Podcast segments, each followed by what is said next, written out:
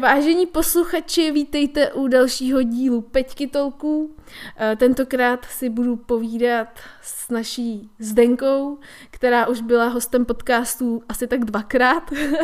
Jednou jsme si povídali o uh, epigenetické fitoterapii, po druhé o terapii tmou a dneska nám přišla Zdenka sdělit, jaký to bylo půl roku žít na Bali, takže projekt Bali, pardon, eh, jedna, dva, tři, osm měsíců, osm měsíců na Bali, eh, vrátila se asi před třemi dny, takže to bude hodně čerstvý. A takže takhle do začátku, ahoj Zdeni. Ahoj, pozvání další projekt, musíme si prostě o tom popovídat. Uh, my jsme si tady připravili svařáček, takže ťukáme, ať má zdárný začátek i konec, na zdraví. Výborný. Uh, jak se dneska máš, Deni? Uh, no, uh, trošku uhnaně, ale dobrý. A teďka ten zvařák mi dělal dobře. Můj první alkohol v Čechách, děkuju. No, tak mám tady vlastně i pár otázek k jídlu, k pití a tak, ale k tomu se přesunu až později, až z nás trošku opadne ten uh, prvopočáteční stres, než se rozkecáme. Jak dlouho jsi v Praze, teda tři dny? Já jsem se dneska za den, ale přiletěla jsem v pátek. Uh, dneska je úterý. no, tak asi tři dny, no. V pátek někdy k večeru já nevím. to bude těžký, to bude těžký, jo. Kam, kam jsi mířila tvoje první kroky? Uh, ke kamarádovi.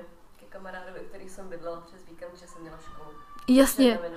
Jasně, a k tomu máme taky otázky. Ano, Univerzita Nové doby zmíníme, ale zase až o něco později. Takže a jak to na tebe teda působilo? Vrátila se z druhé polokoule, nebo eh, je to jižní polokoule, to Bali? Tam, se, tam je to prej trošku už v obráceně a když je tam člověk delší dobu, tak to jo, asi to... může působit. Jo, je to, je to trošku obráceně. Hvězdy jsou tam skvělý, taky naopak padají nahoru a tak, tak to bylo jako zajímavý. Uh, no, já když jsem přiletěla do Prahy, tak já jsem se hodně těšila. Poprvé jsem se fakt těšila, protože jsem měla nějaké komplikace před odletem, takže poprvé jsem se fakt hodně těšila a když jsem sedla do auta a jela jsem tu cestu na Vinohrad, jak jsem říkala, ty jo, tak bych vůbec neodjela, víš, jak je to všechno stejné, nic se nezměnilo, tak to bylo taky jako, že jo, tak jsem konečně jako doma, taký příjemný. Ty jsi měla takhle dlouho auto na parkovišti na letišti? Ne, ne, ne, ne, ne kamarád mi Jo, výborně. Takže z Ruzině, z Ruzině na Vinohrady. Jak to, že tě napadlo, že poješ prostě na Bali? To přišlo v týdně, s chodou okolností. Takže když jsem byla ve tmě, tak mi přišlo, že bych měla jít na Bali. Tak jsem se prostě zabalila a jela jsem. Zní to fakt jednoduše. Jo, Vzhledem k tomu, že bylo, myslím, že už byla, určitě už byla korona, teď to už byla snad druhá zima s koronou, jo, že jo. No a jako no problém? Přijali tě tam v pohodičce? A bylo to v pohodě, jediný co, že jsem si musela zařídit business víza, takže to bylo trošku dražší, letenky byly dražší a ještě jsem to měla bez karantény. Jako jedna z posledních, takže to bylo fajn. To jo, paráda. A kdy jsi přesně odjížděla? A 6. prosince. Ty jo, já myslela, že v únoru. No tak to jo, takže 6. prosince, výborná záležitost. Jaký byly Vánoce na Bali? Uh, online. online. S Českem. Jaký je tam časový posun? S Českem uh, na Vánoce byl 7 hodin. Se, počkej, uh, 7 hodin to znamená, že třeba my jsme tady měli 7 hodin večer? Ne, Bali je napřed, Bali je napřed. Jo, takhle, jasně. Bali jasně. je východ, takže... takže ty jsi musela zůstat dlouho vzhůru, aby si tady s rodičema užila Vánoce. I jsi vařila něco, nějakou rybu? Uh, nevařila jsem, ale došla jsem si na bramborový mačkaný brambory nebo bramborový pyré a dala jsem si k tomu lososa. To byl taký nejvíc podobný ten, co máme Hustý. Vrátím se zpátky k tvýmu příletu na Bali. Eh, jaký to bylo, když jsi vystoupila z letadla, je asi, asi jiná vlhkost, jiný vzdušek, jiný všechno a viděla si... Kůži, protože já to úplně miluji, tak to, ten první krok, když vylezu a dostanu tu facku tím vlhkem, tím horkem, tak je to úplně wow. A hlavně... ta energie to, toho ostrova je prostě boží. A hlavně ještě jako víš, že, tam, že prostě tam budeš dlouho, jako ne, nevěděla si třeba, kdy se budeš vracet, ale takže ty pocity byly jako yes, tady mě máte, anebo uvidím, co bude, nebo... Hele, No, bylo to super. Jako, to nedokážu vlastně úplně popsat, protože to bylo poprvé, co jsem cestovala sama, což pro mě bylo trošku jako mimo komfortní zónu. Nevěděla jsem vlastně, co tam budu dělat, ale mega jsem se těšila, protože Bali mám fakt ráda. No a bylo to takový jako wow, jsem tady a vůbec nevím, co budu dělat.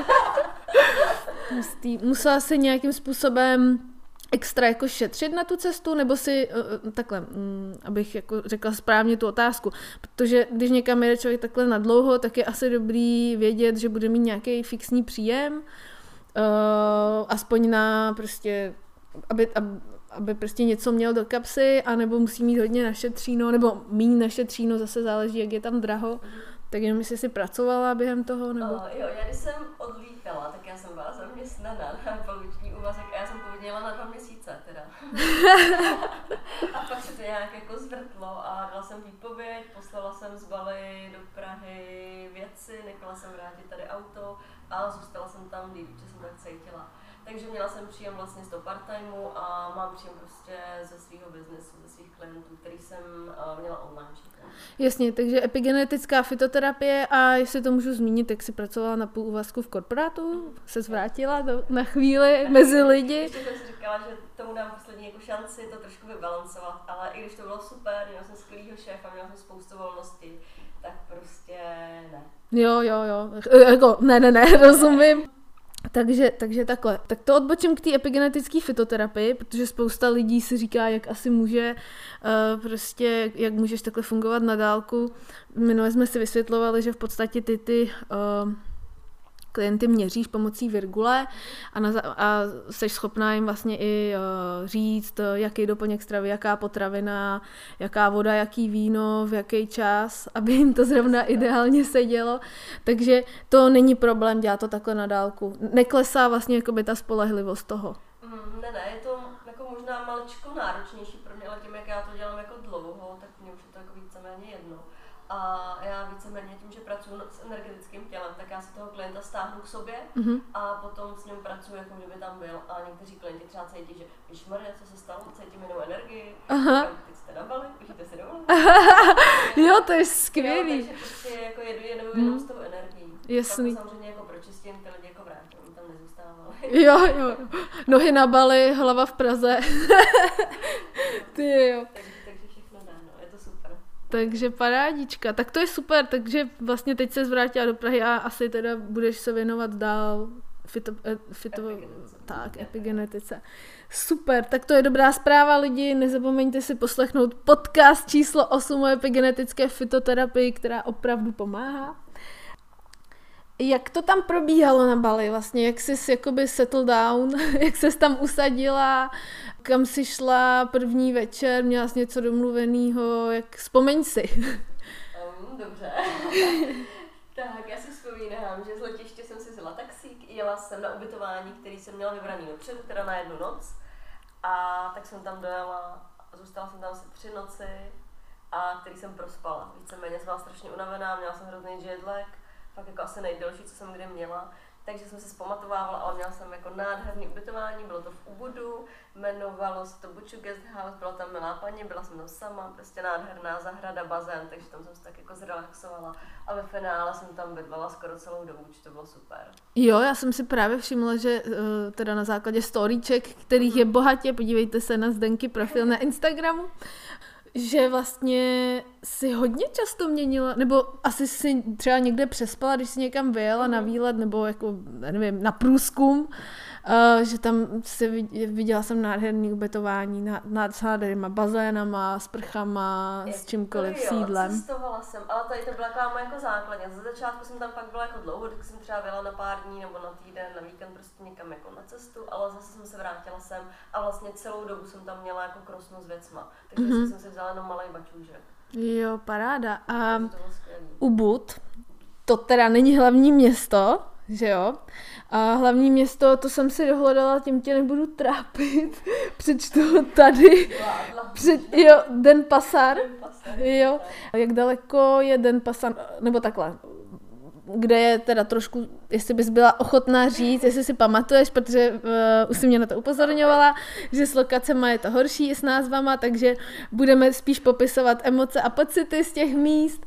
Ty jsi asi přiletěla do toho Denpasaru? Přiletěla jsem do Denpasaru, uh, nejdřív teda vlastně do Jakarty, do Indonésie, mm-hmm. a protože se nelítalo napřímo mezinárodní lety, ale tam jsem přestupovala, zrušili mi teda let, to bylo zábavný jsem strávila na letišti nečekaně, takže to bylo vtipný, ale ráno jsem přeletěla vlastně z Jakarty do Denpasaru a tam jsem měla už ten taxík a ten mě odvezl do Ubudu, což bylo tak, mm, nevím, tři čtvrtě hodiny do hodinky. Mm-hmm.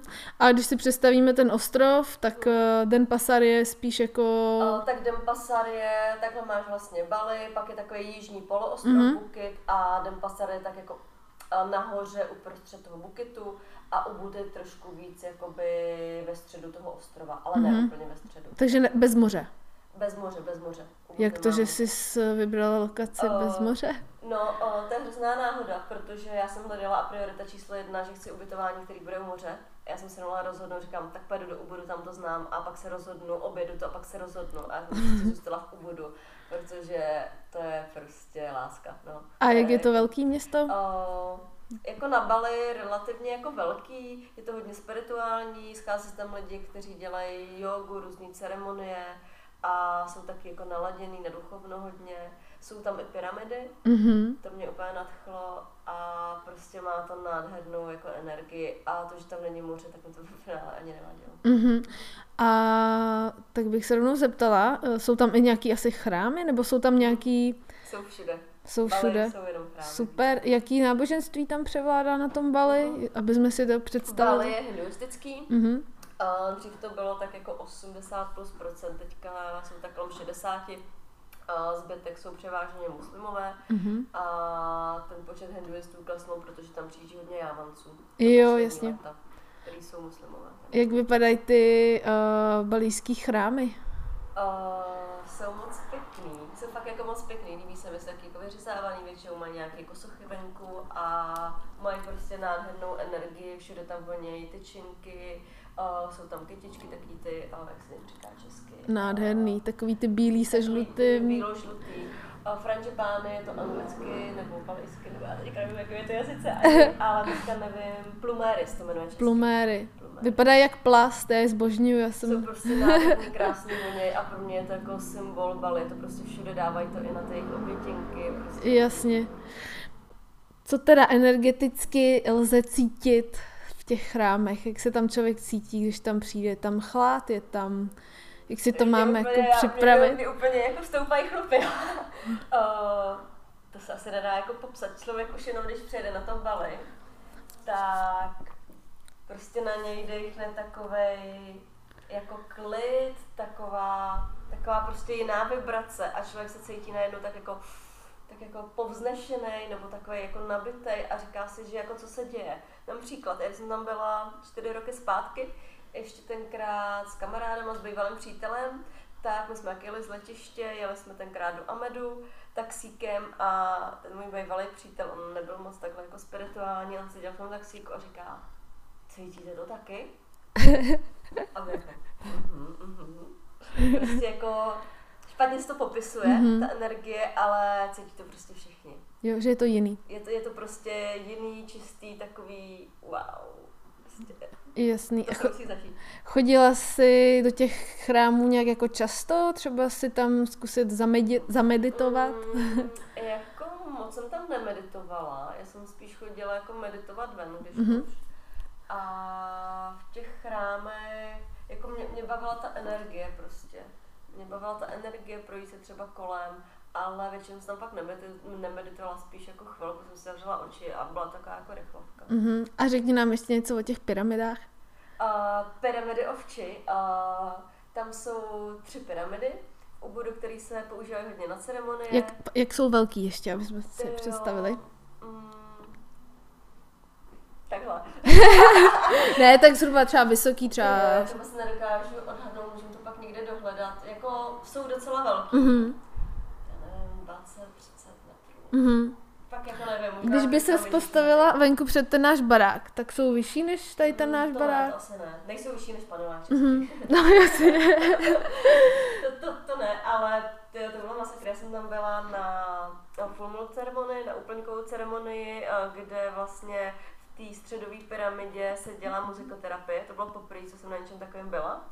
A já jsem to byla úplně hotová, já jsem byla první, já jsem se vůbec nedokázala po, po té ceremonii zvednout a vody, já jsem třeba odešla půl hodiny potom, co všichni ostatní, jsem měla slzy v očích, úplně to dojímalo. To bylo prostě nádherný, vibrovalo mi úplně celé tělo a prostě jako wow. Jak probíhá ta muzikoterapie? Mm, my jsme tam přišli do té hlavní, nejdřív jsme teda měli jako ceremonii kolem ohně, a měli jsme nějaké modlitby a tak, jsme přišli do té pyramidy, byly tam připravený lůžka, každý si lehl na své místo, za, za, zaslo se a, a vlastně byly tam různé zvuky, bupínky, flétny, pak tam někdo zpíval, tekla tam voda a jako různé zvuky, které tak na sebe jako krásně navazovaly a bylo to prostě hustý. Uvnitř té pyramidě teda. Uvnitř té pyramidy. Jak je to tam prostorný? Vlastně, jako já nevím, kolik nás tam bylo, 50, 60. Wow, tak to jsou asi velký pyramidy. Ale jako ty madrace byly zase jedna vedle druhý. Mm-hmm. A bylo to prostě úžasně, pamatuju, že tam byla nějaká holčina, která zpívala. Mě to fakt úplně jako absolutně dojímalo. Teda. Super. Nějaký hinduistický písně? O, ne, Mantry? Ne, ne, ne, ne, ne. O, nebylo to ani mantry, bylo to nějaký prostě, já vůbec nevím, co to bylo, podle mě zpívala jsem i anglicky dokonce. Nebo, wow. já, já nevím, já jsem byla úplně tak jako mimo tělo, že, že jenom jako zase z toho vnímám ten pocit a ty slova byly úplně prostě mm-hmm. jako fuk. Jasně. Já jsem se totiž dívala, že na Bali se teda mluví eh, indonésky nebo balijsky. Jak, jak ta baliština tak jako zní? Se neptáš, to je úplně správně, já jsem absolutně auditivní člověk. Jo, jo, jasně. Je, uh, no ne, jako zní to, zní to v pohodě, zní ti to docela jako blízce, mm-hmm. protože ona víceméně baliština i indonéština jsou v celku jako jednoduchý jazyky, nemají moc žádnou jako gramatiku, je to snadný v tom, že za prvý tam není gramatika a za druhý to, co napíšeš, tak to taky přečteš. Super. Takže to je v celku jako jednoduchý, ale já jsem se vlastně nenaučila ani indonéska, ani balijsky, protože já jsem neměla na ty dva měsíce a to nemělo cenu, že jo. Já vždycky o měsíc prodloužila, když viděla, že tam bude 8 měsíců, tak se tomu pověnu. No. A aspoň třeba dobrý den a naschle. Uh, salamat, co si, ale nevím. OK. Prostě, prostě já jsem hrozně, akorát trvák asi já samo samo. A to je teda uh, indonésky, ne malijsky. Mm-hmm. Děkuji a prosím. OK. To zní docela, není, není to tak strašný, jako, já, já nevím proč, ale při, nevím z jakého důvodu, ale eh, čekala jsem, že řekne, že tam je, že to zní nějak podobně jako větnamština nebo nějaký jako jazyk. Vůbec, vůbec.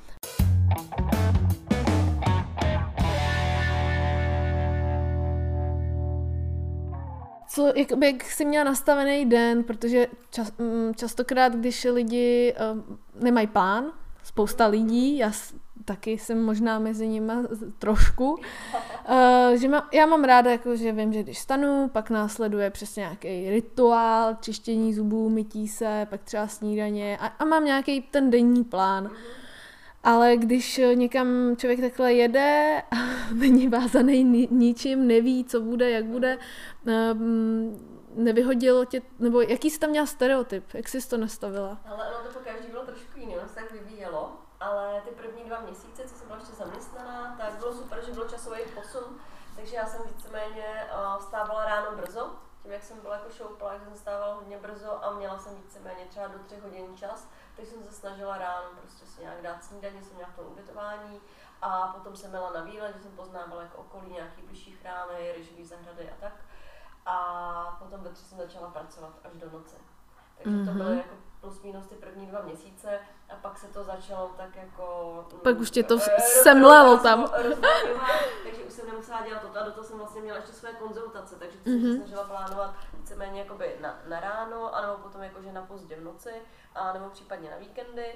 No a potom, co jsem byla v tom korporátu, tak už to bylo takový rozlítaný. Já jsem si občas dala třeba i, že jsem si byla fakt na týden někam, takže to jsem měla jenom jako lehárko, s tím, že jsem se snažila držet teda ty konzultace aspoň jako na ty večery, mm-hmm. tu dobu už a poslední dobou už jsem pak zase hodně pracovala, protože jsem si nabrala spoustu projektů, které tam nějak jako ve flow vznikly. Takže pak už jsem hodně pracovala a chtěla jsem si poslední 14 dní pocestovat, což se úplně nepodařilo, ale k tomu se možná dostaneme. Jo, určitě, určitě, protože mám tady i spoustu otázek.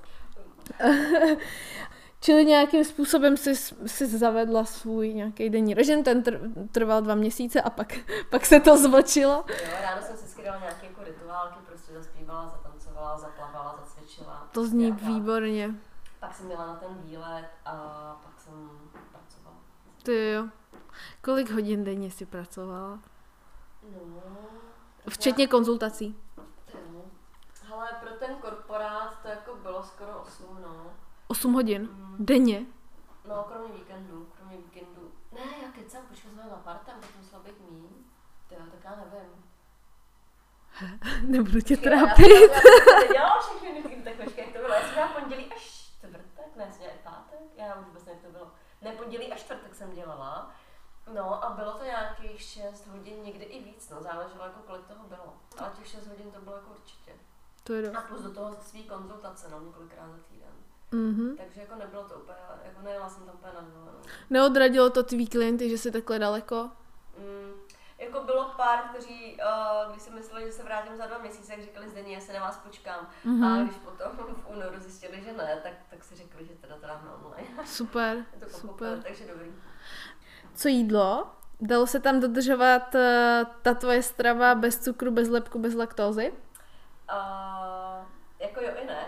Mhm. A určitě se nechalo najít, protože třeba v Ubudu, Ubud je prostě boží na restaurace, je tam spoustu skvělých restaurací, je tam okolo 150 veganských, vegetariánských restaurací, takže jako pro vegetariány Super. a to jídlo je jako skvělý. Na druhou stranu, když nikdo nechce chodit prostě do drahých restaurací, kde to jídlo je jako dražší než v Čechách třeba tady Mhm. v restauracích, jak se rád nějaký street food, tak tam je to trošičku jako náročnější, protože prostě jako mlíko moc nepoužívají, to je docela v pohodě, tomu se nechá vyvarovat, lepek se taky jak tak nechá uhlídat, ale cukr je prostě jako peklo. Takže mi se třeba stalo, že jsem přišla do evropského kaféčka, dala jsem si smoothie bowl, kde bylo vypsané všechno ovoce, říkám, jo, super, prostě nebudu se už ani ptát na cukr, že oni ví, že tady všechny ty věci jako nechci. A přinesli mi to, já jsem si dala říct a úplně, Maria, no to je nechutný. Prostě bylo to přeslazený, brutálně přeslazený, ale nešla vůbec žádná obsah, jsem to ani nemohla říct. Jsem já strašně na to snědla a mě pak bylo teda brutálně jako špatně. Takže to mě vyškolilo a od té doby vždycky jsem se ptala třikrát, jestli tam není žádný cukr, jestli tam není mlíko, naučila jsem to říkat i, i indonésky. Takže, aby to bylo jako jednodušší, ale člověk prostě je musel třikrát zopakovat, že to nechce. Mhm. Jo, nebo třeba jsem si dávala kafe s nějakým alternativním mlíkem, jsem se ptala, jestli v tom mlíku není cukr, protože kolikrát tam přidaný, oni ne, ne, ne, ne, tam to bylo to sladký a pak prostě jsme došli k tomu, že tam ten cukr je. Jo, takže oni jsou takový, mají na salámu, no. Jo, Takže jasně. když se jich člověk zeptá, tak se tomu nedá věřit, prostě nevěř balejcovi. to se naučila velmi brzo. Jo, jo, jo, No, jasný. takže e- jako v tom to bylo náročné a určitě jsem nechala najíst úplně jako čistě to jo. Jenom člověk se musel prostě ptát. Ty jo, a jaký jsou tam teda ceny no, pro představu, O. protože ještě do toho, to dořeknu, no, vím, že jsi říkala, že vlastně jak, eh, že bylo to, když jsi tam přijela, byl ten covid a že tam bylo méně turistů, že ubytko bylo levnější, že vlastně ty ceny tam byly relativně nízký, Jo. tak jak to tam vypadalo? Uh, ono to strašně jako záleží, jo. Uh, ty si můžeš dát street food, který tě vyjde na 15 korun a můžeš si dojít do Alchemy, kde si dáš prostě, což je taková veganská restaurace, mají tam dva věci, moc pěkná, má oblíbená kavárna v Budu a můžeš si tam dát prostě jídlo za 230. Jo, takže prostě od 15 do 250 a naše bez i dražší. Jo, takže záleží, záleží jako co chceš ale jako ten průměr je levnější než u nás třeba o 30%. A ubytka? Ubytování uh, v tom guest houseu, kde jsem byla já, tak já jsem měla ubytování za nějakých tak 160 korun za snídaní. Na noc. Na noc, což bylo hodně levný. Ty byla to levnější než to. To bylo, jako, to bylo jako hodně levný, no. A samozřejmě našla si i levnější ubytování Mhm. mm-hmm. zase a našla si i dražší, no. Ale jako kolem 200 jsem jako měla ubytování vždycky. A to je uh, už jakoby ta ponížená cena vzhledem k tomu, že tam bylo méně turistů. Jo. Co byla tvoje klasická snídaně, co byl tvůj klasický oběd, co byla tvoje klasická večeře a na jakou kuchyni se tam turista může těšit? Ty jo, uh, tak snídaně, když jsem byla uh, v tom guest houseu, uh, tak tam jsem nějaký nejpravidelnější snídaně, tak jsem si nejčastěji dávala vajíčka. Vajíčka a k tomu jsem měla vždycky uh, čaj z citronový trávy, zázvoru a citronu a ovoce. Mhm. A nebo jsem si dávala palačinku, která byla uh, z kasavy, kas, kokosová mouka bezlepková a, a nastrohaný kokos a já jsem je naučila, aby mi na to dával med. Super. A k tomu zase ovoce a čaj a nebo nasi goreng, což je smažená rýže a se zeleninou a na to jsem si dávala a pouček, a nevím, jak se to říká česky. Bůček? Pouček, a takový to vajíčko. Vajíčko, jo, jo, jo. Vím, ale nevím. Po, pošírovaný vejce. Pošírovaný vejce. Tak to byly jako tři nejčastější snídaně, které jsem měla. A hodně moc mi tam chyběly ovesní mlčky. Takže ty, když jsem pak našla, jak jsem úplně o, nadšená. A když jsem, jsem pak po nějaký době měla kuchyň, tak jsem si vařila svoje mlčky. To znamená, že v tom úbudu, v tom guesthouseu ti uh, se, se tam jako zre, uh, jakoby postavila kuchyň, nebo myslíš ubytko Ne, ne, jinde potom s kuchyní? ubytkou, kde jsem měla kuchyň, já. A jinak tady to, tady jsem si nechávala dělat snídaně. To bylo v ceně, takže to byly moje snídaně, oběd, ty jo. A to bylo jako různý. A dávala jsem si polívky, mám hodně ráda sato ayam, a což je kuřecí vývar. A k tomu nějaká zeleninka, rejžový noodle jsem si tam občas nechala dát, to bylo častý, nebo nasi goreng, když jsem neměla k snídani. A saláty. A tak to bylo taky nejčastější a k večeři to bylo taky jako podobně, jsem kolikrát jedla třeba jenom dvakrát denně. Mhm. A když jsem byla v alchemii, tak jsem se dávala dortíčky, které Já jsem viděla.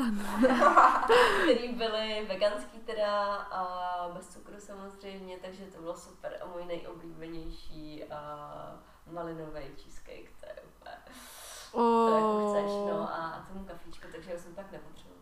Hmm, mňam. A tak ono, když, nebo já, to, já jsem pomalej spalovač sympatikus a já když si dám prostě k snídani něco s vajíčkem, tak jako tak já vidíš, fakt. Já přesně. mám stejně, přesně proto, že jsem měla vajíčka, tak už jsem pak jedla jenom jednou. Super, to zní super. A jaká tam je, no takhle, víme, jakou máme standardní nabídku ovoce tady v zimě, dejme tomu sezónního v létě a jak, jak to tam je s ovocem? Uh, já když jsem přiletěla, tak uh, já třeba nemám ráda moc dragon fruit, ale byla sezóna, to je taky dračí Vím, vím, vím. Růžový s bílým růžový. středem s černýma tečkama. Jo, a nebo s růžovým středem. Mhm. Uh, to bylo na Bali hodně, to jsem vlastně vínu neviděla. Takže to byla sezóna, tak jsem tomu dala šanci a to bylo uh, wow. Protože dragon fruit je většinou takový bez chuti, trošku jenom sladký a tady byl mega šťavnatý, sladoučký a i, i cítila nějakou chuť. Takže na tom jsem si hodně ujížděla. A pak jsem si hodně ujížděla na papáje, Mhm. mm-hmm. ananas, mango nebyla sezóna, to začala až teď, když jsem odlítala. Takže to jsem si užívala až na konci a melouny, to byla taková jako moje topička. A, a Zelenina? banány, a banány. Jo, to jsem viděla, jsou ty mal, malinkatý. A po první životě jsem viděla banán s peckou teda. Ty byly tak uzrálý, že už tam byly pecky. A co teda miluju, tak mangost, jako mangostín. Oh, tak si dala mangostín a pak taky hadí ovoce. Co je to mangostín? Mangostín, uh, taky ovoce.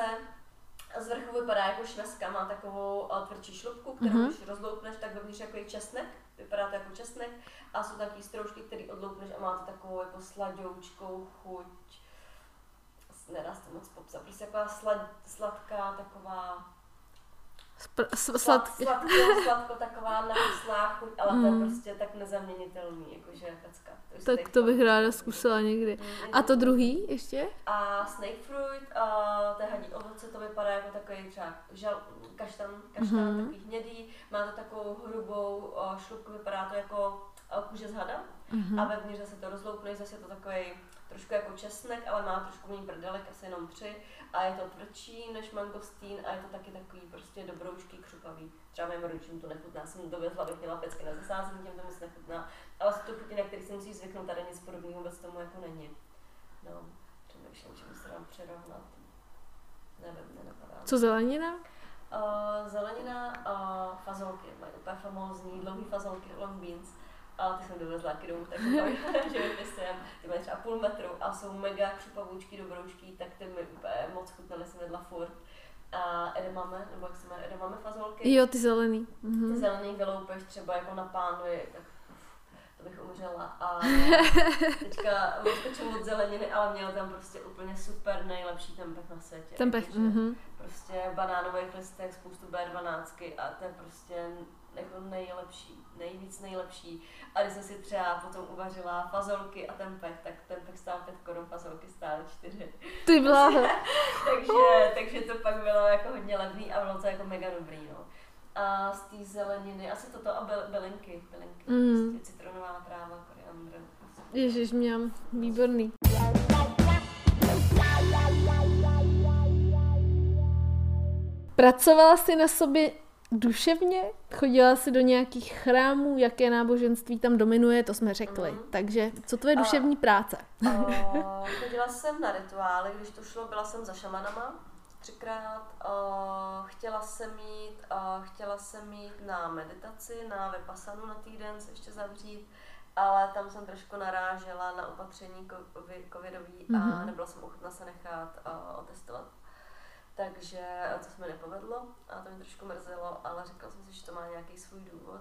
Ale jinak jsem se snažila meditovat, hodně moc jsem vizualizovala a ono samo o sobě, když tam jako seš té energie, jenom vyjdeš ven, projdeš se jako na boso a zamedituješ si někde u nějakého jako vodopádu nebo na nějakém rejžovém poli, tak to je prostě síla. Fakt to zní skvěle, sedíme tady v Praze u stolu. Ale tady máme to víno. jo, ale to prostě úplně... Dokážu si to představit, taky jsem půl roku byla takhle někde stranou a bylo to skvělý. Jaký jsou lidi na Bali?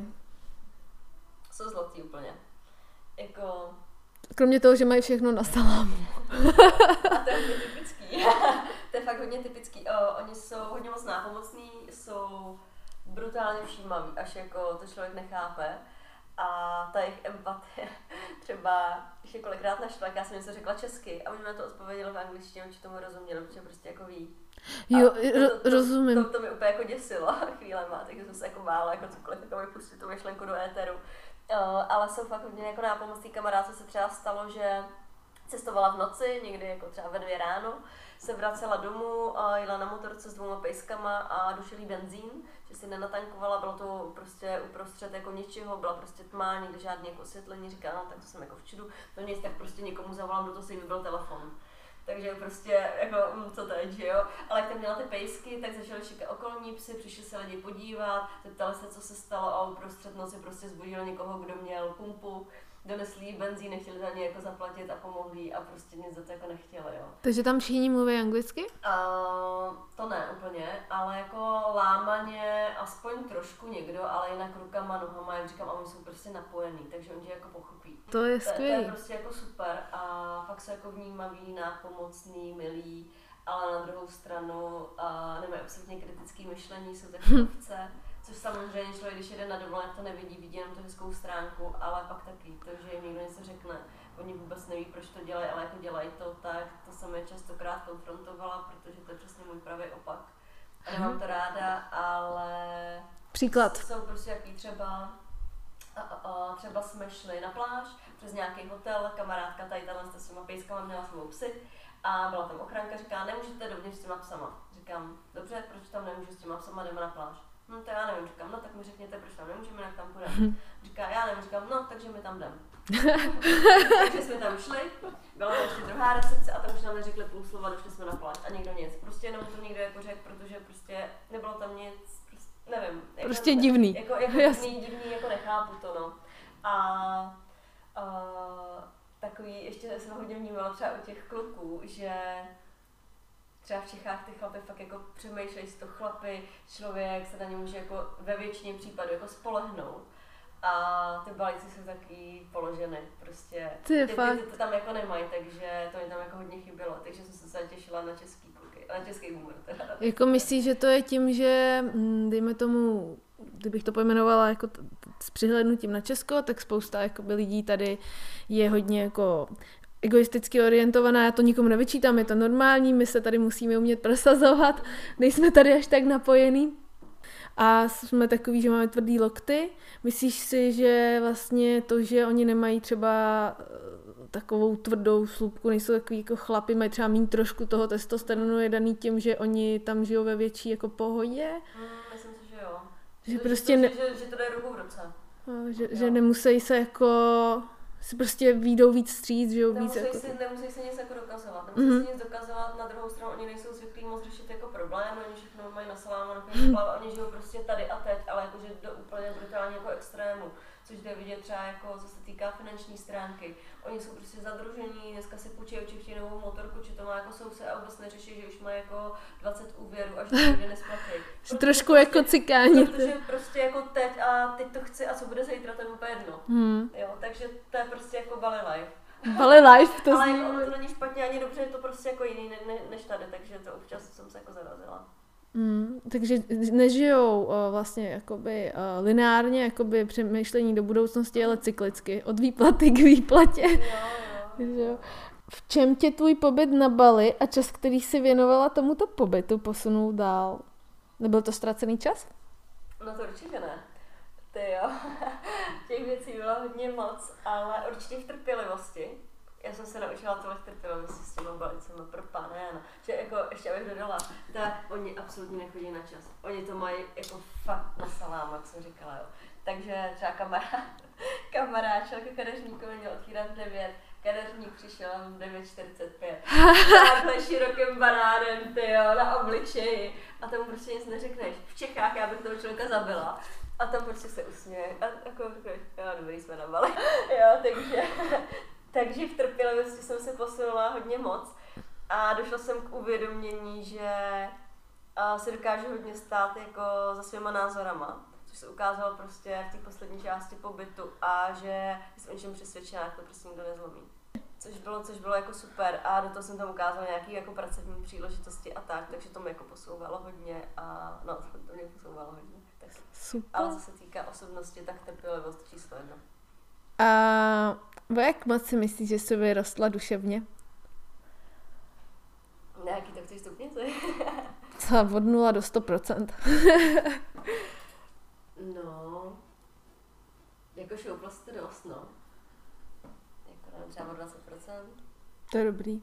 Jako fakt, z, z, To je dobrý. z- z- po- 8 jako- měsíců 20%, tak to spočítáme. Ne, nemám teďka, mám teďka nějaký ty hormony, teď se mi blbě počítá. OK, tak to necháme takhle. Jo, to je dobrý, to je dobrý posun. Za 8 měsíců to není moc jako času. Inspiroval tě pobyt k nějakým novým projektům? Mhm. Jo, jo, hodně. To vlastně tam tak jako pro mě přišlo.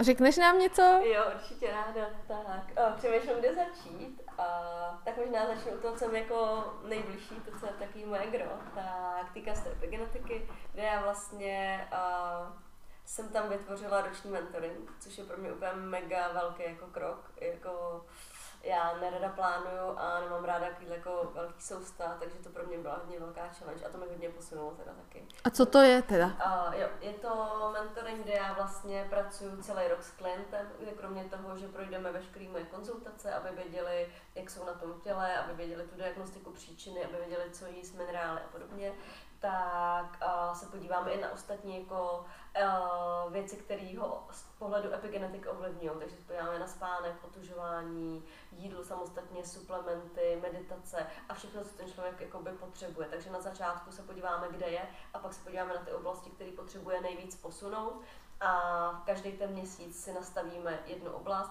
a půjdeme praktický kroky.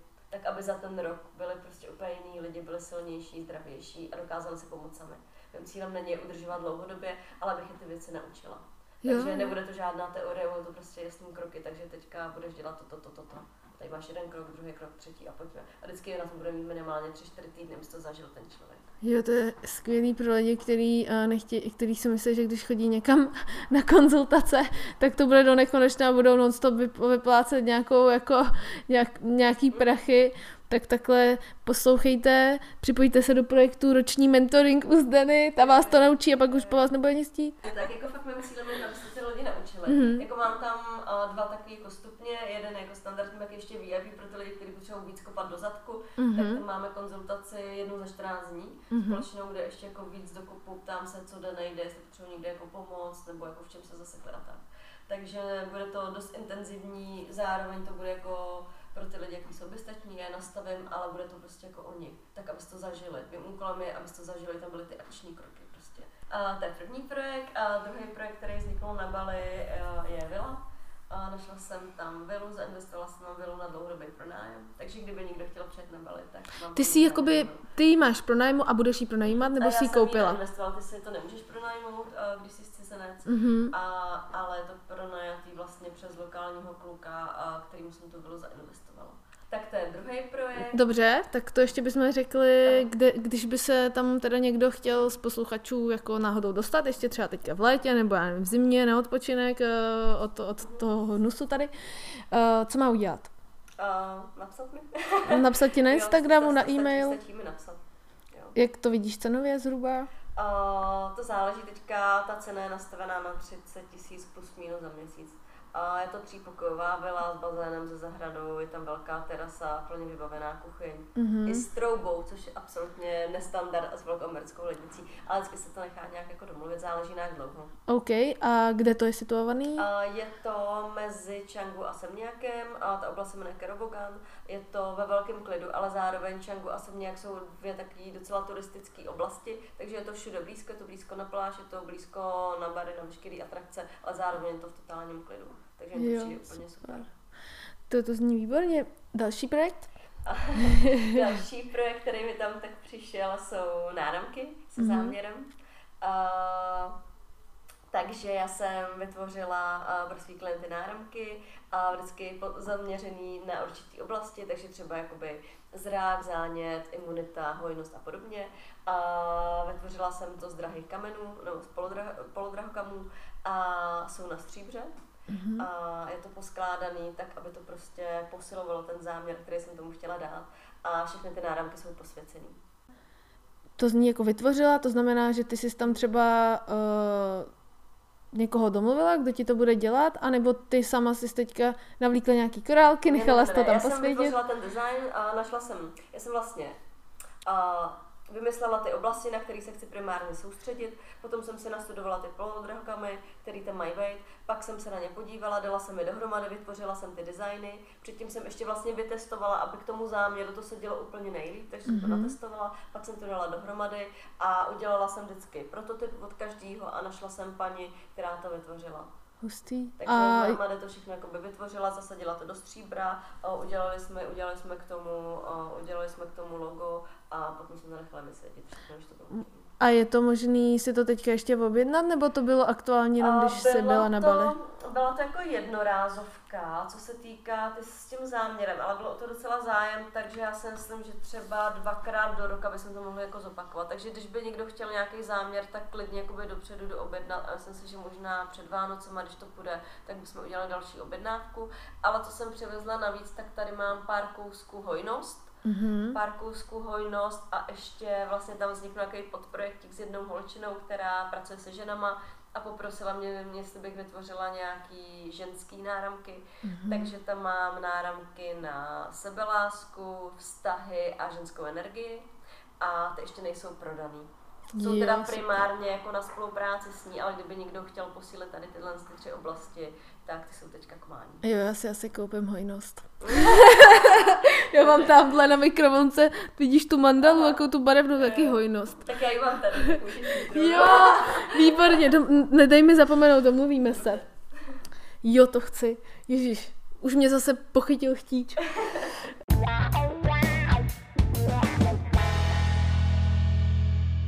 Co je pozitivum pobytu na Bali? Nebo proč by tam teda člověk měl jet, když eh, to, už jsme toho dost jmenovali, ale ještě jako nějaký další důvody, proč jet na Bali. Uh, za prvý to člověk musí cítit, že to chce. Uh, je tam kvůli té energii, kvůli skvělému jídlu, kvůli tomu, že se tam může zmeditovat, zrelaxovat, může tam najít jakoby nějaký duševní rozvoj, stoprocentně.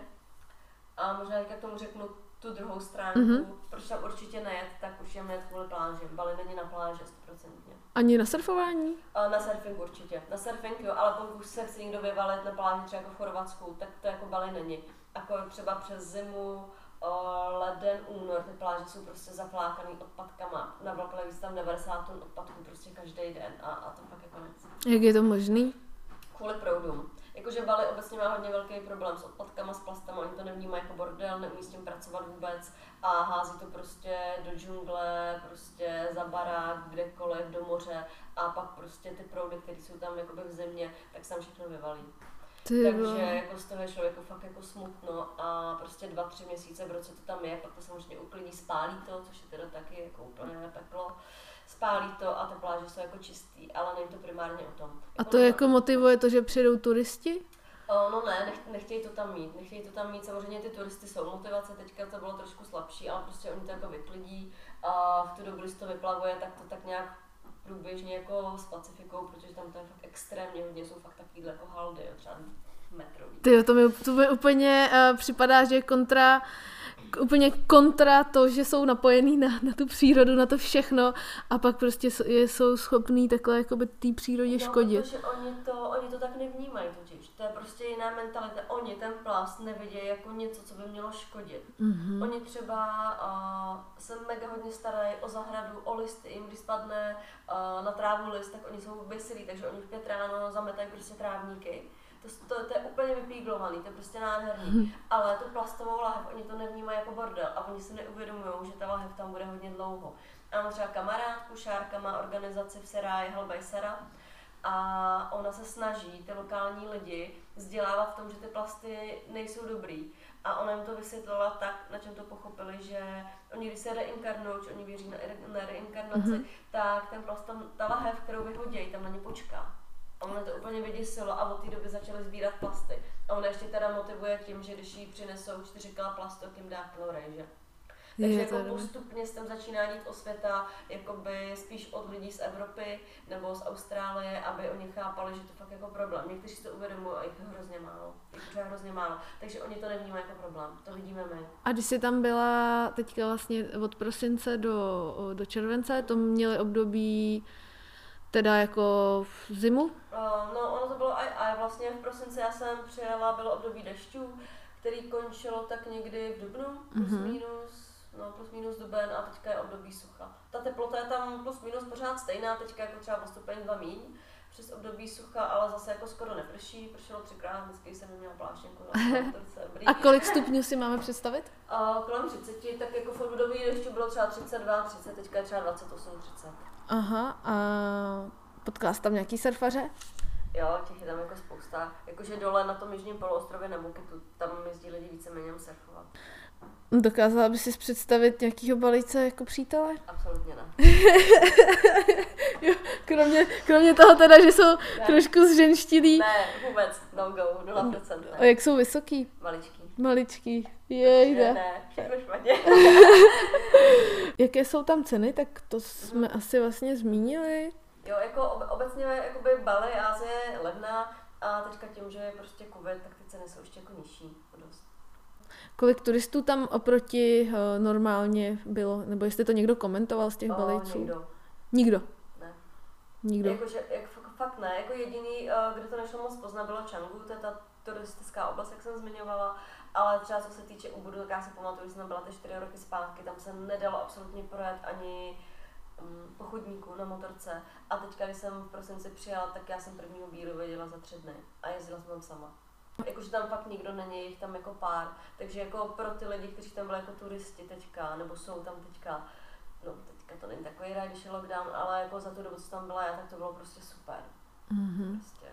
Památky bez turistů, skvělý, prostě vodopády, člověk se vyfotí jako pecka. A jak to snášejí? To smutný, no. no jasně, to jsem se chtěla zeptat, jak to snášejí oni. Jo, jo, jsou, jsou, jsou jako naš, naštvaný, jsou z toho smutný, nemají jako příjem, nemají co jíst kolikrát, takže no. Hmm. Ale zase na, zase na druhou stranu trošku se to můžou sami, prostě je to hnusný to říct, ale jak jsem říkala, že oni žijou tady a teď, takže oni, když měli mega příjem, jakože byli, že prostě z turistů a lítali tam fakt zlatý hlouby do pusy, tak oni nejsou schopni cokoliv ušetřit, všechno utratili a to prostě jako nemají. Jo, mm. takže oni teďka dostávají docela kolekci. Mm. Ale na druhou stranu, což je pro mě nepochopitelný, uh, když já jim chci dát peníze, třeba chci odvíst a ptám se a mám nějakou jako svoji cenu běžnou, tak oni nejsou ochotní zlevnit ani jako o nic. Fakt? Jo. Tak ti radši nesvezou? Tak mě radši nesvezou a sedí doma. Což je pro mě třeba překvapivé. Já kdybych neměla jako na reži, tak jako hnu prdelí a něco dělám a oni ne. A dostávají nějaký sociální dávky? Nevím ne. vůbec, mm. nevím. OK. Nemyslím. Z kolika penězi na měsíce tam dá tak vyžít? Když vlastně vezmu v potaz to, že jsi měla půjčený skútr, mm-hmm. si jezdila na skútru, občas se znajedla v restauraci, nebo většinou asi jo, si jedla. Většinou. Uh, Ty jo, uh...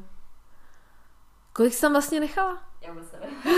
Ale já jsem to jako nepočítala. Počítala jsem někdy v březnu a vím, že mi to vyšlo plus minus jako stejně, kdybych byla v Čechách, ale i s těma letenkama, s vízama a podobně, které se rozpočítaly za ty tři měsíce nebo čtyři takže jako za těch dalších x měsíců to je určitě jako levnější ve finále.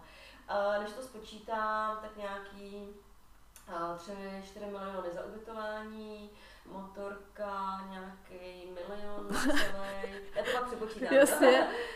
3, 4 jídlo, 5, 6, 7, no, třeba 15 tisíc. A kolik, že, a kolik je 15 tisíc českých korun milionů? Uh, 10. Jakou tam mají měnu? A rupie. Rupie. Indonéská rupie. Aha. Já tady mám otázku ohledně těch náramků a to jsme vlastně vysvětlili, což mi připomíná, že chci tu hojnost.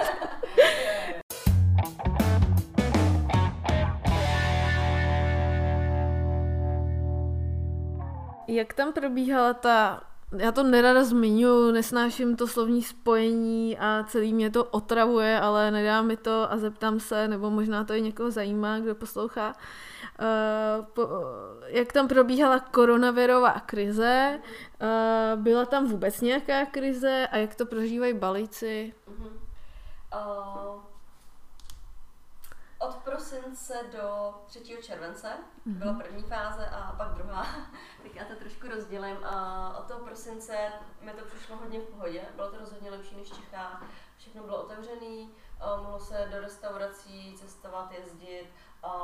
Měli se nosit roušky, ale ve finále, když nikdo neměl, tak to nebylo zase takový peklo. Občas mě chytli na skútru bez roušky. Takže a, venku rouška taky? Jo, venku rouška byla asi povinná ale já jsem to fakt moc neřešila. Když mě chytli policajti na skútr, tak jsem říkala, že Maria, podívejte, já jsem Bůla Běložka a Bula. Bula, bula. Ale já jsem si Běložka, nevím, teď jsem přiletěla, tak jsem se to jako nasadila, tak to trošku jako hlídali.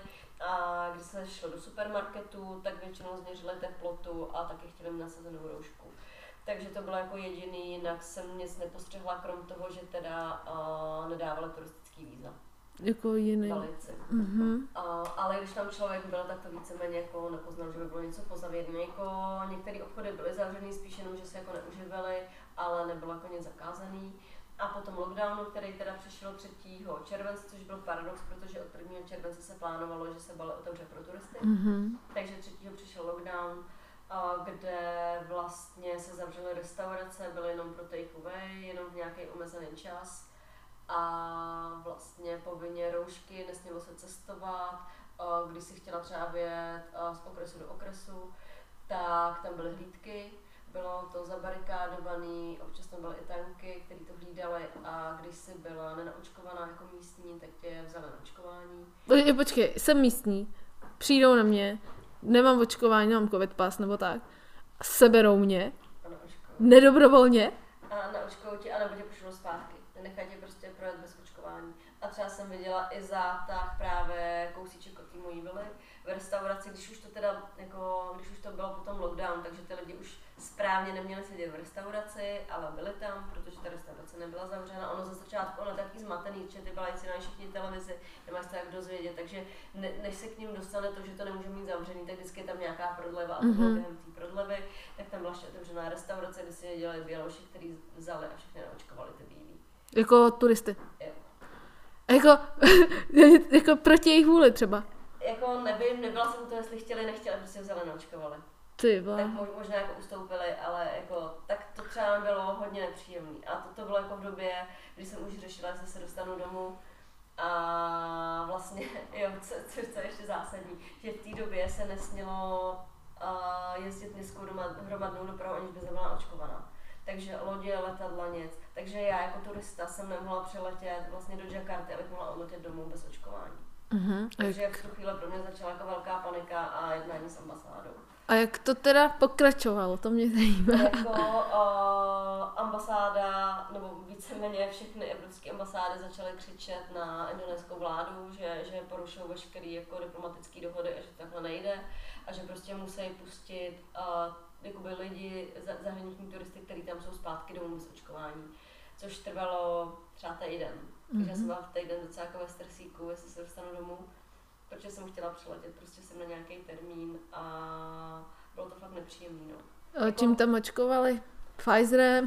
ne, Pfizer tam nebyl a nevím přesně, co tam bylo za vakcíny, ale uh, údajně to byly jako vakcíny, které nikdo nikdy nechtěl, byly prošlý a co nikdo nechtěl, prostě poslala do Indonésie. Ježiš. A to fakt neočkovat nechceš. A, jako, já jsem třeba vůbec neočkovat nechci. Mm-hmm. Takže pro mě to bylo jako hodně nepříjemný a byla jsem hodně naštvaná, nadávala jsem na balíce na to, jaký jsou to ovce a podobně. Takže to tam zaznívalo jako každý den, ale když jsem si hodně uvědomila, jak jsem pevná v tom přesvědčení a že i tam měla být další dva roky, abych se naočkovat nenechala prostě. Já samozřejmě jsem měla nějaké jako varianty, co dělat by bylo nejhůř, ale... Se sednout z obláčku, dát nohy na zem, připoutat se a říct, ne, já se nenechám navačkovat. Jo, jako, jako, já jsem třeba byla připravená na to, že prostě půjdu na drzáka na letiště, že jim řeknu, že jsem bílá, že jim udělám prostě scénu a že do toho letadla se jako dostanu, nebo že někoho podplatím, protože jako mm-hmm. prostě Indonésie je hodně skorumpovaná, takže to by asi nebyl úplně jako problém, a nebo jako prostě cest, cest bylo asi jako víc, který jsem nechtěla úplně jako dělat, takže nejsnažší pro mě bylo jako chvíli vyčkat na tu ambasádu, jestli se to nějak podaří zařídit nebo ne. A povedlo se jako ono asi nebyla ani jiná cesta, jenom člověk nevěděl jako kdy, no. Prostě. Jasně. Takže to bylo jako Takže problém, ale... kdy, na kdy si koupit letenku, člověk to neví, jo. Jasně. Jo, jo, jo. Takže jako letenky jsem přebukovala asi šestkrát.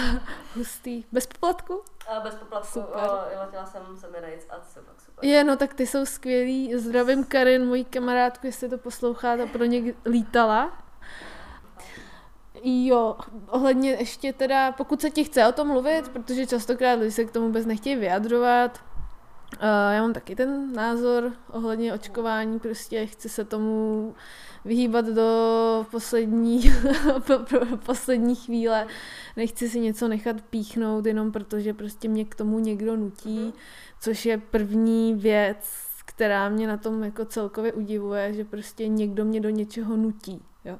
Jaký máš ty názor? Uh, úplně stejný a pro mě je tady tohle to jako na poblití. No, to, to se nedá jako nějak říct, prostě jako OK, demokracie tady už nějakou dobu není, to asi víme všichni, ale jako já jsem si v tu chvíli uvědomila, to, že by mě měl, by mě měl, měl někdo naočkovat, že to je taková absolutní ztráta jako svobody a prostě pro mě jako svoboda priorita číslo jedna a mě je to fakt špatně. Hmm. Takže jako fakt ne, jako ať se lidi očkují nebo se neočkují, je to úplně v pohodě obojí, ale ať nikdo nikoho nenutí do té druhé strany prostě. Souhlas. A já jsem, já teda mám kolem sebe už spoustu lidí, kteří se nechali naočkovat. Samozřejmě je, jako, je to jejich volba. Chápu, že to usnadní cestování, někdo musí třeba se jak je doktorka, takže tyhle ty lidi se musí nechat navočkovat. Ale co je věc? Je ta, že pokud to někdo prodělal a ani neví, že to prodělal třeba jako já, uh, jenom jsem se to pak zpětně dozvěděla, tak vlastně, když má člověk v těle určitý množství těch protilátek a pak bez toho, aniž by se změřil množství těch protilátek, uh, jde na očkování, jakýkoliv značky, tak má pak jako docela brutální průběh uh, toho covidu. Takže tímhle bych vás chtěla lidi upozornit, než se necháte očkovat, zjistěte si, jak jste na tom s těma protilátkama. Co epigenetika a očkování? No, no, co ty na to? Prostě fakt ne. Jako, hmm. ne. Jako. Jo, jo. Ty jsi teďka byla přes víkend na Univerzitě Nový doby. Všichni víme, že tam chodí pro mě celkem jakoby významný celebrity vlastně z oblasti alternativního léčení já bych to ani nenazývala alternativní, protože pro mě to je jakoby léčení. A co se tam dozvěděla novýho? Říkal něco o covidu? Jo, bylo to, bylo to hodně o covidu. Není, jako, jestli nechceš o tom mluvit, že ti to přijde tajný, tak ne, nemusíme ne, to... Jako, není to úplně jako tajný a bylo to hodně o covidu, řešili jsme tam právě a to, co ty zmiňuješ víceméně, jako to, co udělá s tělem, když se člověk nechá naočkovat, nebo když právě jakoby prodělal covid, dostane tu vakcínu, jaký to může mít jako následky úplně šílený, takže to je podle mě asi nejhorší varianta, která se jako někomu může stát. Takže pak, jak říkala Péťa, jako když se chcete nechat naočkovat, určitě si změřte protilátky. No protože já to teďka vím, vyšel i nový článek samozřejmě o Babišovi, nevím, jestli jsi ho četla, a nebudu zmiňovat, kdo mu to poradil, ale všude se píše, všude se píše, že to byli odborníci eh, z ministerstva zdravotnictví a podobně, eh, kdy vlastně jeho dcera se měla nechat jít naočkovat, no a tady ten dotyčný člověk mu poradil, a tak změřte vaší dceři prostě ty protilátky, protože pak může mít celkem fatální že jo, pro, průběh. No tak změřili a zjistili, že prostě jeho dcera má spoustu protilátek, takže by jí to mohlo docela sundat, zkazit celý prázdniny. A doufám, že si to pan Babiš teda uvědomil a že připustí nebo zjistí se nějaký nový studie ohledně toho, jak je to, když má člověk protilátky a že nám těm, my, kteří máme ty protilátky, takže nás nebude nutit do očkování. Jo, to jsem chtěla přesně jako říct, no, že doufám, že se tady tohle to podaří prosadit. Protože já, já jsem byla na těch testech, já mám jako hodně pro těch protilátek a nechci, aby to tady někde sejmulo. A další věc je, ne, nevím, jestli jste tam řešili, ale uh, bavila jsem se s více lidma, kdo měl ten covid, kdo neměl a spousta lidí, který má vlastně uh, krevní skupinu nulku, tak mají ty průběhy, ať už pozitivní nebo negativní, nulka plus minus, uh, tak mají ty průběhy mnohem lehčí anebo žádný, než ty ostatní krevní skupiny. To jste se o tom bavili? Um, nevím, upřímně. Ne, ne, nemám to úplně jako zmát. Vím, že chví, chvíli se říkalo, nebo v nějakých studiích se ukazovalo, že jako Ačka jsou na tom trošičku hůř Mhm. uh, než ty ostatní, ale nemám to úplně jako zmáknutý. Takže nevím. A co nějaký rady, co, co, co, co něco takového, co se tam dozvěděla, co bys jako chtěla třeba říct, eh, čím si můžeme pomoct? Že teď to zase asi zase přijde, bohužel, skončí prázdniny, zase No, přijde... Jako, asi nejlepší rada, co někomu můžu dát, tak to prostě nehrotit. Jako ne, nehrotit nic, zůstat prostě v klidu. Já třeba a, si žiju ve své bublince, takže mě se to jako netýká. A když jsem byla v Indonésii, tak jsem se viděla a s jedním lokálním klukem, který byl určitě infekční, protože mu bylo extrémně jako špatně. Myslel si, že má něco jiného a druhý den mu zjistili, že má covid už Mhm. mm-hmm. rozjetej.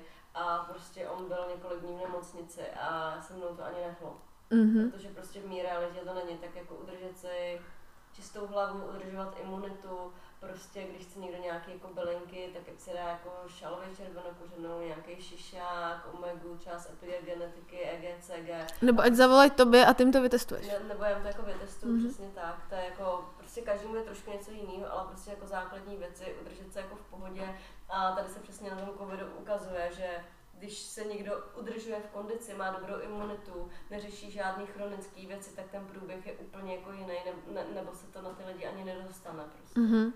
Souhlas. Souhlas. jsem to fakt nic neudělala. A měla jsi? Uh, ne, neměla jsem, nebo nevím o tom, Mhm. mm-hmm. jo, nevím o tom, ale prostě to, že jsem strávila s tím kamarádem prostě celý den, kdy mu bylo už na umření jako špatně a pak mi volal, hele, mám covid, ty, ty letíš za týden domů, nebo chtěla sletět za týden domů, tak ti to nevím říkám, ale mě fakt nebylo jako vůbec. Mhm. Jasný. No já jsem na to přišla taky omylem a neměla jsem nic, jenom trošku zvýšenou teplotu. S tím, že jako jsem to připisovala úplně něčemu jinému samozřejmě. Už nic jiného z uh, Univerzity Nové doby?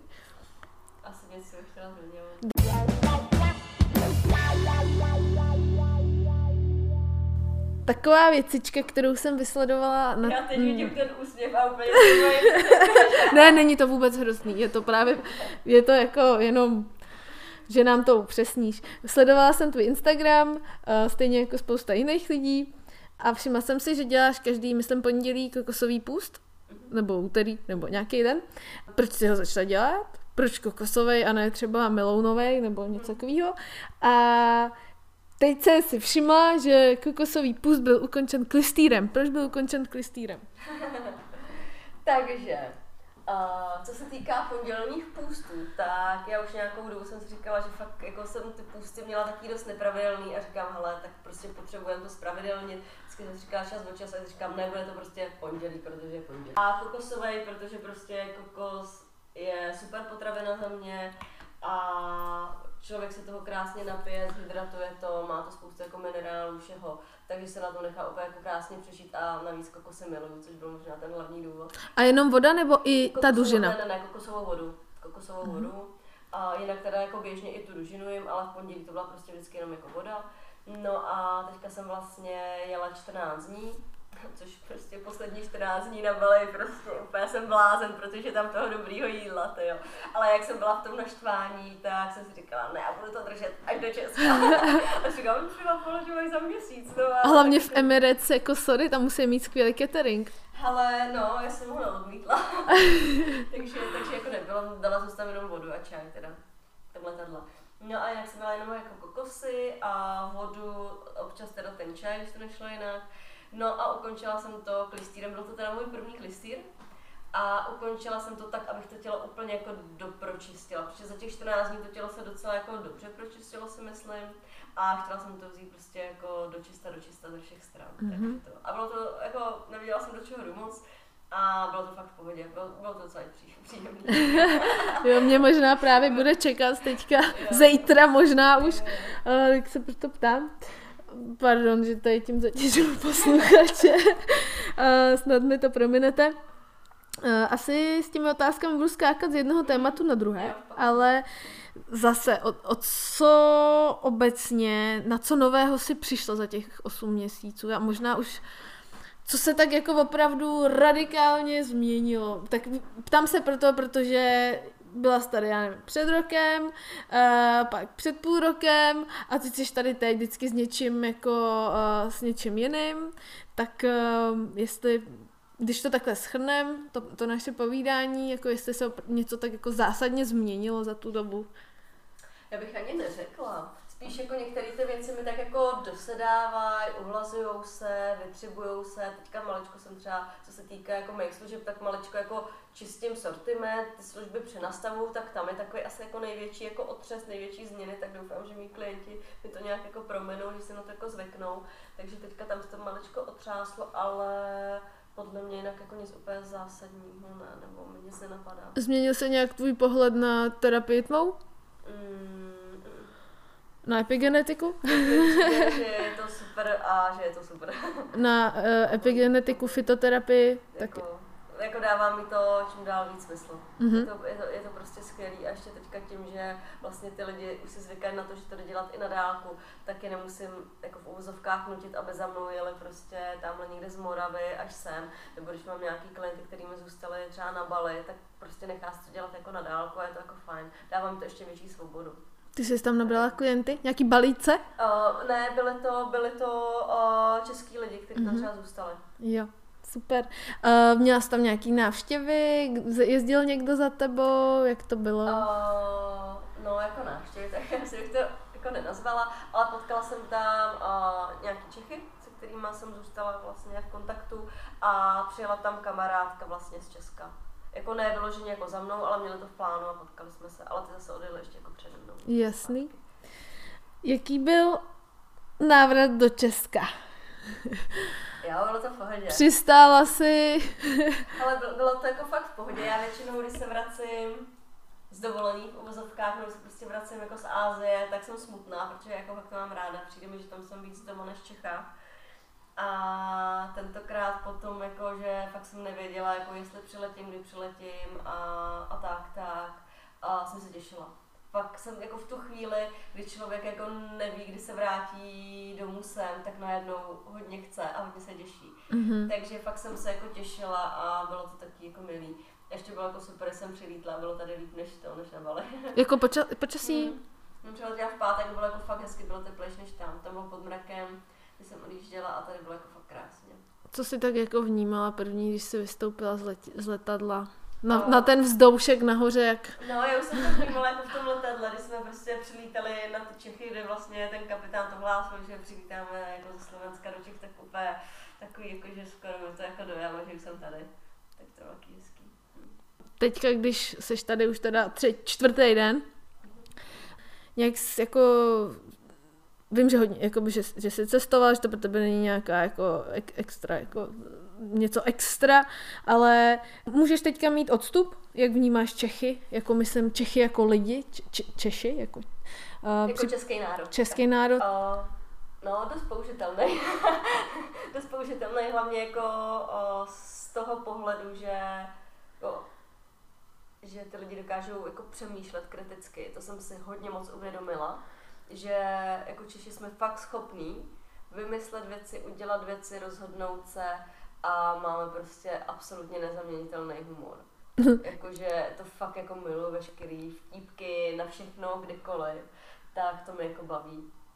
Všechno prostě. Co takový náš proslu, co ta proslulá nespokojenost, negativismus? No. Teď je léto, teď to je lepší asi, ale... To, je trošku slabší, no. to je trošku slabší, samozřejmě jako člověk to jako vnímá, když se jako vrátí, tak už nevidí ty jako úsměvy na ulicích a pozitivní lidi, to je jako druhá věc, no, tak prostě jako každý, každý je jako nějaký. Připadá Každý ti, nějaký, nic není špatně nebo dobře, prostě je to tak. připadá ti, že jsme tady uspěchaný? Mm.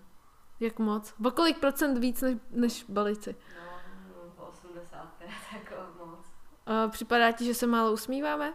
No, my se neusmíváme, víceméně. Máme, máme obrácenýho smajlíka. Je to vtipný, teďka jsem měla historku, která byla teda z Tajska, nevím, jestli jsem jí náhodou nikdy neříkala, ale bylo to v Tajsku? jo, bylo to v Tajsku nebo ve, Větnamu? To já teďka nevím, prostě v Ázii někde. A šla jsem do nějakého chrámu a venku se dělá nějaká lokální holka, já jsem tam šla, prostě s úsměvem, klasika. A ona říká, je, vodka chceš, ty jsi francouzka, říkám, ne, já jsem Češka, ona se úplně zarazila, říká, ty nemůžeš být Češka, ty se neusmíváš.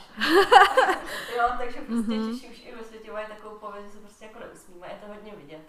Já třeba kolikrát jako dělám to, že jdu v Čechách po ulici a koukám na ty lidi a usmívám se na ně a čekám, jestli se usmívám nebo ne.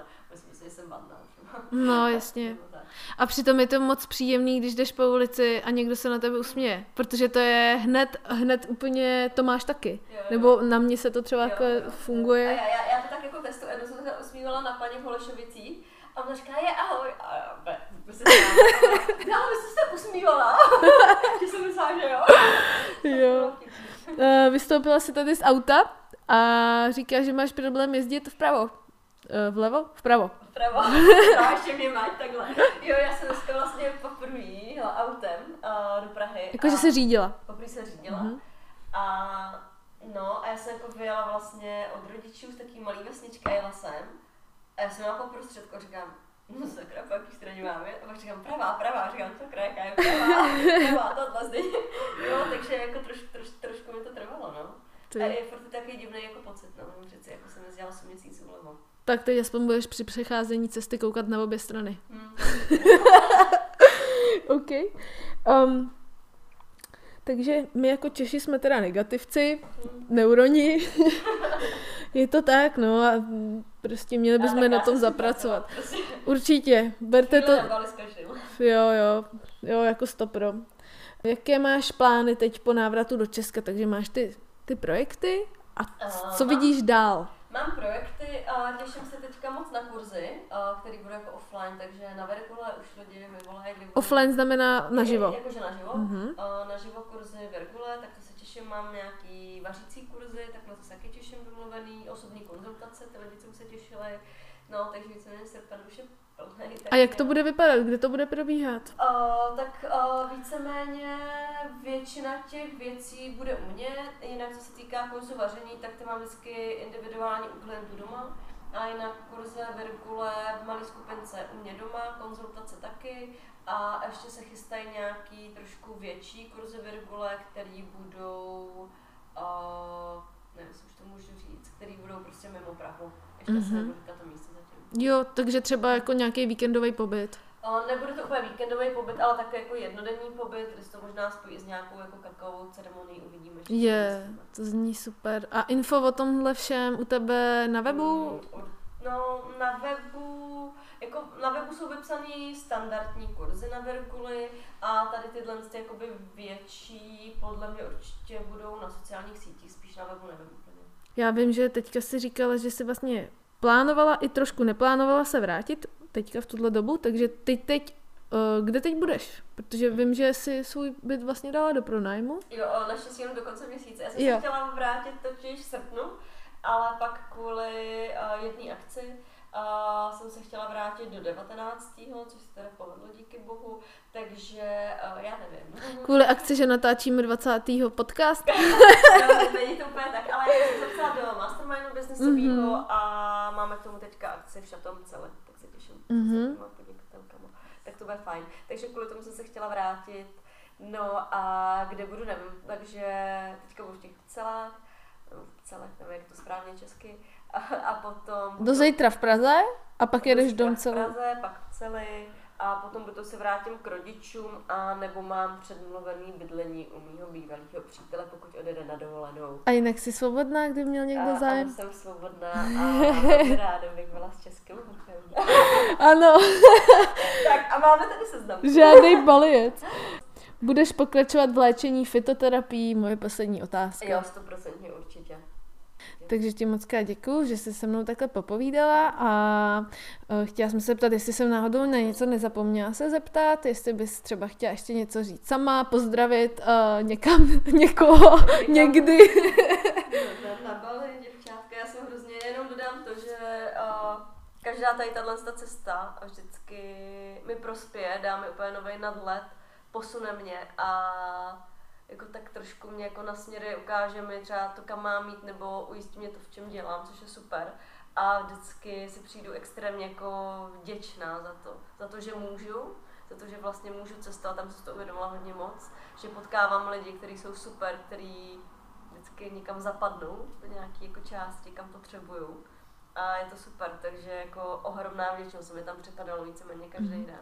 A nepřišlo ti tam náhodou třeba v rámci nějaký meditace nebo nějakého uvědomění, nebo jenom tak, že si ležela na, pra- na pláži mezi podpadkama a napadlo tě, jo, tak moje další cesta, nebo můj další projekt, nebo moje další vize je prostě takováhle. No, takhle, takhle právě přišly jako ty náramky, úplně takový, že jsem si dělala, že to je úplně jasný, proč mi to nenapadlo jako dřív. Jo? Myslela jsem jako, že třeba za půl roku se tady sejdem a ty řekneš, tak teď jsem dělala dělala tenhle ten styl, telepatie. Teď jsem se naučila telepatii, nebo víš, že si zase, že takový něco... To jako asi vlastně ani nechci, mm-hmm. že já bych se teďka chtěla držet toho, co dělám, je to prostě mm-hmm. jako moje téma, je úplně jako jasný, že mi to baví, že mi to naplňuje a že je to prostě mega funkční a pokud jako něco, tak spíš bych to chtěla jako pasovat jako na to a obohacovat to. Jo, takže třeba teďka, jak mi přišel ten mentoring, tak zase je to prostě primárně epigenetika, maličko jako rozšířená a k tomu samozřejmě se navazují náramky pro ty klienty, léčivý svíčky, léčivý obrazy, ale už je to zapasovaný prostě jakoby v té epigenetice jako takový. Jo, takže ty ostatní věci k tomu můžou chodit, ale vždycky to bude pod tím jedním tématem. To je skvělý, zase jsem si připomněla náramek hojnosti.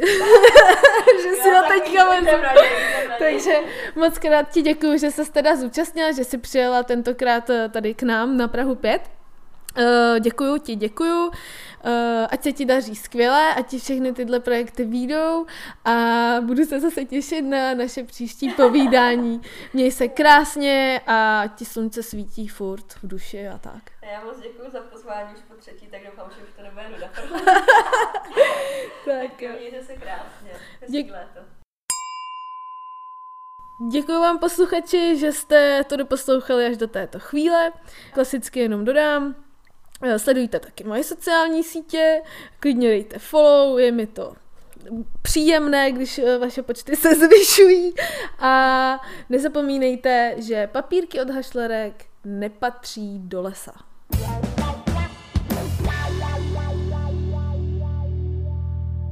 Se třema šamanama, uh, různýma, který pracovali úplně jako diametrálně odlišně. A bylo to super. První šaman byl Chtěla jsem říct kde, ale to město asi nevyslovím. A to je úplně jedno. Ale byl to zajímavý pán, na který jsem dostala doporučení. Jela jsem za ním a pracoval hodně podobně jako já, pracoval na energetické úrovni a otvíral mi třetí oko, což bylo teda mega hustý. Bolelo to? Ne, ne, nebolelo to, bylo to příjemný, říkal, že to běžně nedělá, ale že u mě cítí, že je to třeba, nebo že už jako by to chtělo. A bylo to fakt mega příjemný. On byl hodně překvapený, že když se mnou pracoval, tak on něco udělal, chtěl něco říct a já už jsem na to reagovala. Říká, ty víš, co jsem chtěla? Říkám, jo, jo, já to prostě jako cítím, když jsem měla zavřený jako oči. Tak to bylo zajímavé. A tady u toho šamana, jmenoval se Žero teda, a tak u toho byl jeden můj kamarád, který jsem vzala. On měl uh, dlouhodobě problémy s kolenama, který řešil několik let. A týden potom, co byl u toho šamana, tak to koleno se vyléčilo a už ho nikdy nebolelo takže to bylo jako úplně super. Tak to byl jeden. A druhý šamán, zatím mě vzala vlastně Šárka z Helbajsara, u nich se ráje. A ten pracoval úplně jinak, ten si mě položil, pracovala vlastně přes chodidla, přes palec a s nějakým, tím, že to řeknu správně, s kamínkama a s takými jako klacíkama, kde mi vlastně přejížděl po chodidlech a vytahoval vlastně takovou jako vlhkost z toho těla vodu. A říká, ty máš jako něco z ledvinu, říkám, jo, trošku slabý, málo piju, říká, jo, já to jako cítím, jenom přesně přes ten palec, tak to bylo jako zajímavý, vytahal to a říká, jo, jako dobrý. a on třeba se těch prstů i dotýkal a úplně to bylo tak, že bych se počurala, přestože když chodím třeba na reflexku, tak je to dobrý, já chodím bosa. Já vlastně, to jsme ani neřekli, já víceméně od té doby, co jsem přijela na Bali, jsem neměla boty. Aha. Takže jako 8 měsíců chodím na boso. A tak to se změnilo, když se ptala, jsem neviděla, tak to se změnilo. A takže jako ta noha je zvykla a i přesto u toho šamana se tak toho jako dotknu, že to extrémně bolelo a potom co to vytahal, tak to bylo už úplně jako v pohodě. Tak to byl druhý šaman, taky hodně zrychlíku. Mm-hmm. Klidně to můžeš rozvíst. A potom třetí šamanka, za to mě vzala a další česká holčina, Majka, a to byla šamanka v Ubudu, Made, a ta pracovala zase trošičku jako jinak, ta pracovala a přes otázky, takže jsme se pomodlili v chrámečku a já jsem se jí ptala na různé věci, ona vždycky jako šla, vyslala do vesmíru nějakou otázku a přišla jí odpověď, ale to bylo, to bylo prostě neuvěřitelné, to mi přišlo, že ta se mi jakhle otevřela a přesně přečetla, co v sobě jako mám a já úplně doprčit, přestaň, jako to je. Víš, že přesně mě popsala, nebo na co jsem myslela, a no jako bylo to jako mega jako neuvěřitelný, tak jenom jsem ještě chtěla jako říct, že pokud někdo pojede na, na Bali, tak určitě něco takového jako zkuste. A je vlastně úplně jedno, na jakýho toho šamana jako narazíte, určitě vždycky je to jako ohromný zážitek. Jo, a jak poznám, že to je teda šaman OK, mm-hmm. a není to nějaký šaman ne OK? Uh, zeptat se lokálních lidí. Mm-hmm. To je asi jako nejlepší, protože když někde něco najdete jako na Google a má ten člověk facebookový stránky, tak to asi nebude úplně možné. No jasně ale když se zeptá lokálních jako lidí, občas to trošku jako trvá, než se, než se s těm šamanům člověk dostane, ale vždycky vám někdo lokálně jako poradí. Možná ne úplně jako ze začátku, že oni se někdy jako nedověří, nechtějí to ukazovat, ale pak když za nimi jako přijdete nebo když někde jako bydlíte, tak vám třeba dají kontakty. Já většinou jsem dostala jako přes víc jako lidí, ale, ale jde to. Jak vypadá takový balijský šamán? Bydlí v chatrči nebo v normální nějaký uh, budově? Ne, jako v, v klasickém jako bali, balidomku, no. Klasickém balidomku vlastně všichni z nich. Super. Ještě něco k šamanismu? Uh, prostě hustý, jenom uh, ten první, že jo, mě tak jako potěšil a my jsme se potom jako bavili, že jako co dělá, já jsem se jako vlastně pak musela přiznat, že jsem se šla tak trošku otestovat, což dělám jako hodně často, jak proces s energiemi a tak a my to pak krásně jako vrátili jsme si, když mi vlastně otvíral to třetí oko, tak, tak mi pak jako zkoušel a říká, tak podívej se tady do mého baráku, do obyváku, řekni mi, co tam je a tak. A my jsme si dělali takovéhle hry a já dopočet dobrý věc.